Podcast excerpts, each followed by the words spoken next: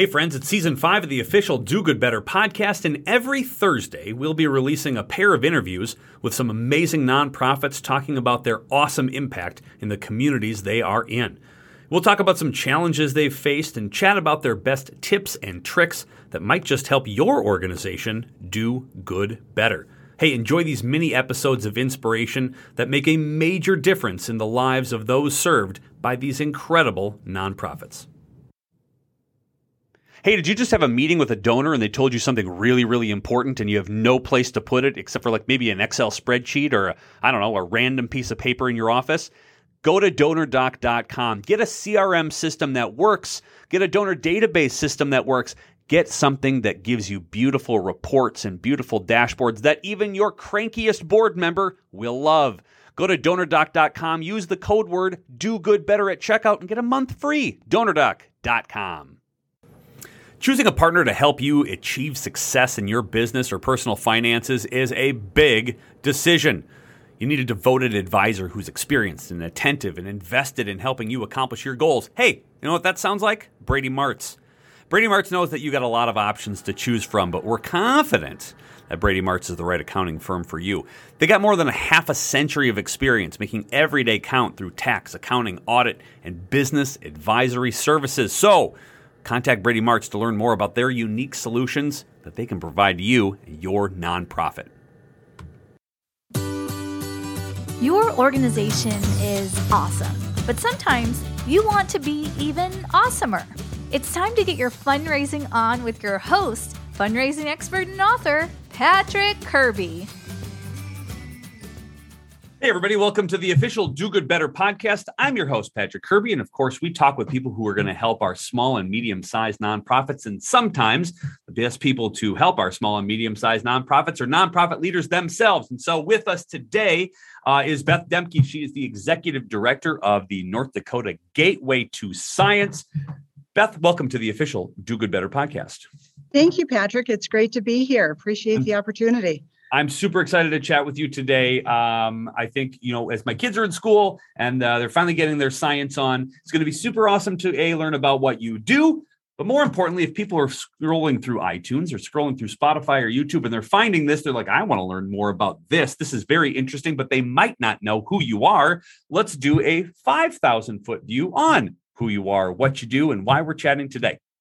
Certainly. So, North Dakota's Gateway to Science is North Dakota's premier hands on science center. We're located in the capital city of Bismarck, and uh, we've been around since 1994. We opened in a small shopping mall and then moved over to another space. But now we are in a construction project to build a premier hands on place for students to come and see us here in the capital city.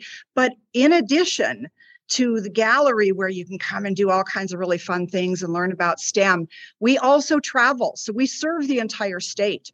We have a rural outreach program that goes all over and um, that's really one of our big success stories is how many rural communities and schools that we serve throughout every every school year i think that's one of the unique parts about your organization is the the the length of reach that you have but I think, uh, I like most people, I would say you're not a science museum, you're a science center. What's the difference between those two things?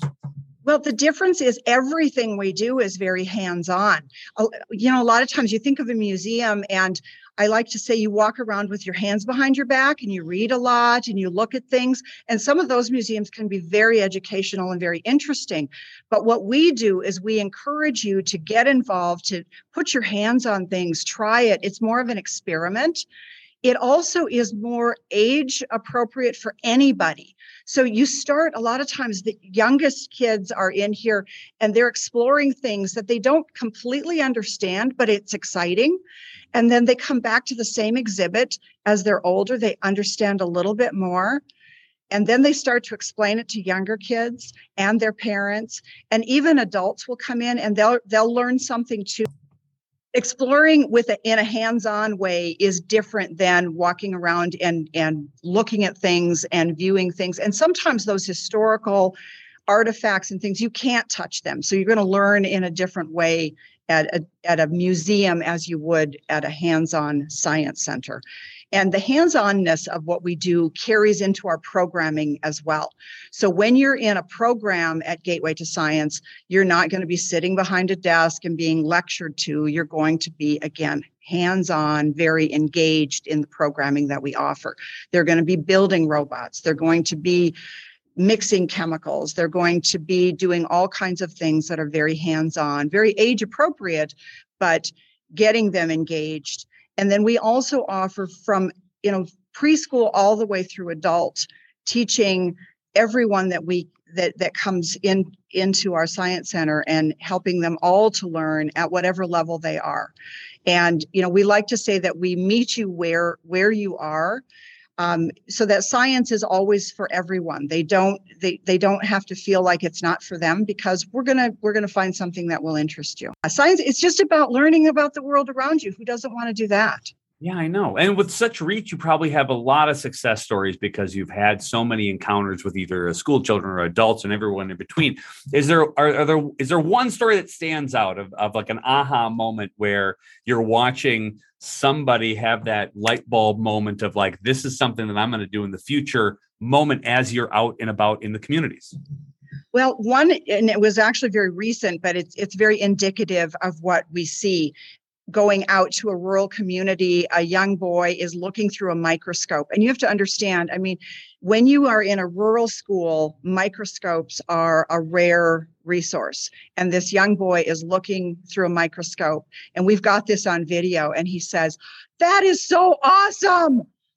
I mean, it's just that that light bulb moment where you think, well, looking through a microscope, doesn't everybody do that? No, they don't. They don't get those opportunities. So being able to bring that out into a rural community and have that available for students is just incredible.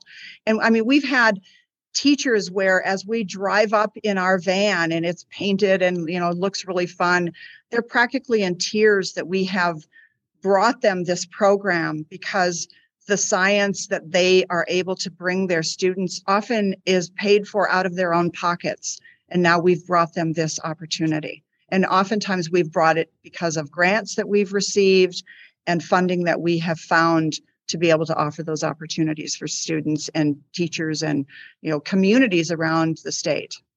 A mobile oasis in a science desert is uh, the uh, I, I, this is just a cool concept uh, to have. And now and again, now there's challenges with that too, though. And I think over the last couple of years, we've unprecedented. All the words and the buzzwords we've been using is is uh, is crazy. Um, what's one that sticks out to you um, as sort of a, a, hill that you had to climb, and how'd you get over it um, while you're trying to continue the mission every single day in an environment that is just obnoxious and not letting us do it the way that we have been in the past? And how did you overcome? Sure. Well, hands on by its very nature means germs and you know the yeah. the touching and, and being around people. So we had to really pivot and think about how do we do that in a safe way and in a way that we can still get into schools. So we we pivoted our programs to offer virtual opportunities. We have a lot of our workshops now are virtual where we'll send the kits out to the classroom and then we'll be on zoom with those teachers and classes and they'll have the materials in front of them and then we'll teach. Mm. um, we've made everything very safe in terms of the way that we clean which we've always been really good at that anyway but we've ramped that up. And just everything that we've done we've had to rethink.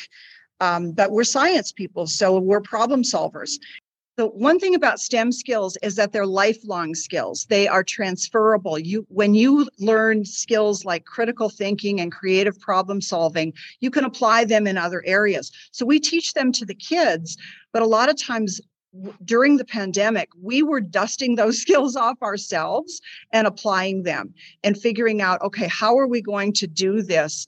And we were getting called a lot of times by schools and other professionals saying, how can we problem solve and make this work? And that's something that we are really quite good at because that's what we teach. So I was, you know, quite pleased with my team that we were able to you know brainstorm and get together and figure those things out and and really became a, a resource for our community we even did a, a whole face shield project where we coordinated across the state and 3d printed face shields and had 3d printers going around all over the state i mean that's a whole other topic I could get into with you. But you know, again, a way of applying those STEM skills to become a resource for our community and our state, which I think was really in, in, incredibly important um, during a time of challenge for for everyone, everyone involved in education. You know, when when uh, when people are listening to this, and small nonprofits, medium-sized nonprofits are looking for how to what can I take away from the experience of somebody who is not only expanding but really uh, taking their programming outwards, outside of the buildings, right? So that involves a whole lot of logistics, a whole lot of uh, planning, um, but it all comes back to like how do you basically fundraise and market and get things done from point A to point B? Is there a tip or a trick that you can give uh, a nonprofit listening on how to just manage the chaos that is so many hats that you have to wear every single day? So, one tip that I would suggest is you know as much as we took our things our, our programming virtual we also many of us had to take our fundraising virtual. And we're still trying to do that in a hybrid manner.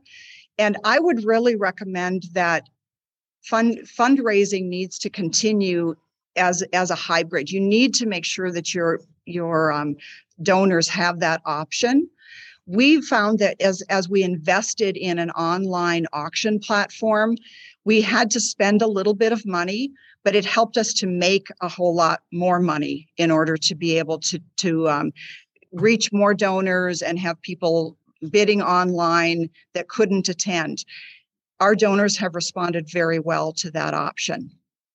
Well, that's good because I think that's the investment that I think people are going to have forever. I think you're 100% right. And it's a great tip for people who are sitting on the fence whether they should go full back to normal or full uh, virtual going forward. But it's that mobile app that seems to be beneficial to everybody. So invest in your uh, fundraising and invest in your organization. You're going to raise a heck of a lot more money. That's awesome and super true. Beth, if there are people out there listening and they want to go ahead and get to know a little bit more on the North Dakota Gateway to Science. They want to donate, they want to volunteer, they want to get to know you. How on earth did they do that and where do they go? Well, you can find us online, gatewaytoscience.org. And of course, we're right here in Bismarck. We are still in our, our capital campaign. We've raised what we need to build the building, but there's still places where people could put their name on exhibits. And we'll be open by the end of the year in our new space. That's the, the current timeline. And we're so excited to have people come and see us at our current facility, as well as think ahead to, to come and see us at the new place programming is ongoing birthday parties I mean, we're we're still doing it. That's been another one of our challenges is to make sure that we're still serving everybody now and expanding while we're looking ahead to the new facility. It would have been easy to just close the doors and say, you know what, we're just going to concentrate on the new place. But we've got students we're serving now, and we didn't want to leave them behind. So we are continuing to do some really fun things right here. And our next free family event is February 26th. So come on out. See, this is great. Plan your road trip now. Go click on the show notes below. Go check out Gateway to Science, and then go donate and volunteer, and go find yourself something to uh, to do that's awesome in supporting this particular adventure. Beth, thank you so much, uh, not only for thank your perspective, you. but for what you do, and thanks so much for being a guest on the official Do Good Better podcast. Appreciate it. Take care. Look, as someone who listens to the show, you know that I love helping small and medium sized nonprofits. That's why we bring on the awesome experts and guests that get to talk to you about how to make your organization more awesome.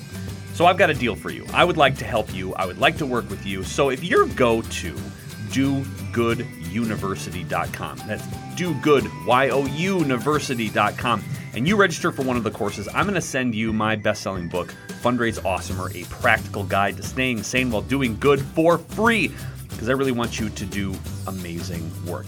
Listen, dogooduniversity.com. Go pick out something, whether it's a board training or a gratitude training or whatever webinar you want to choose.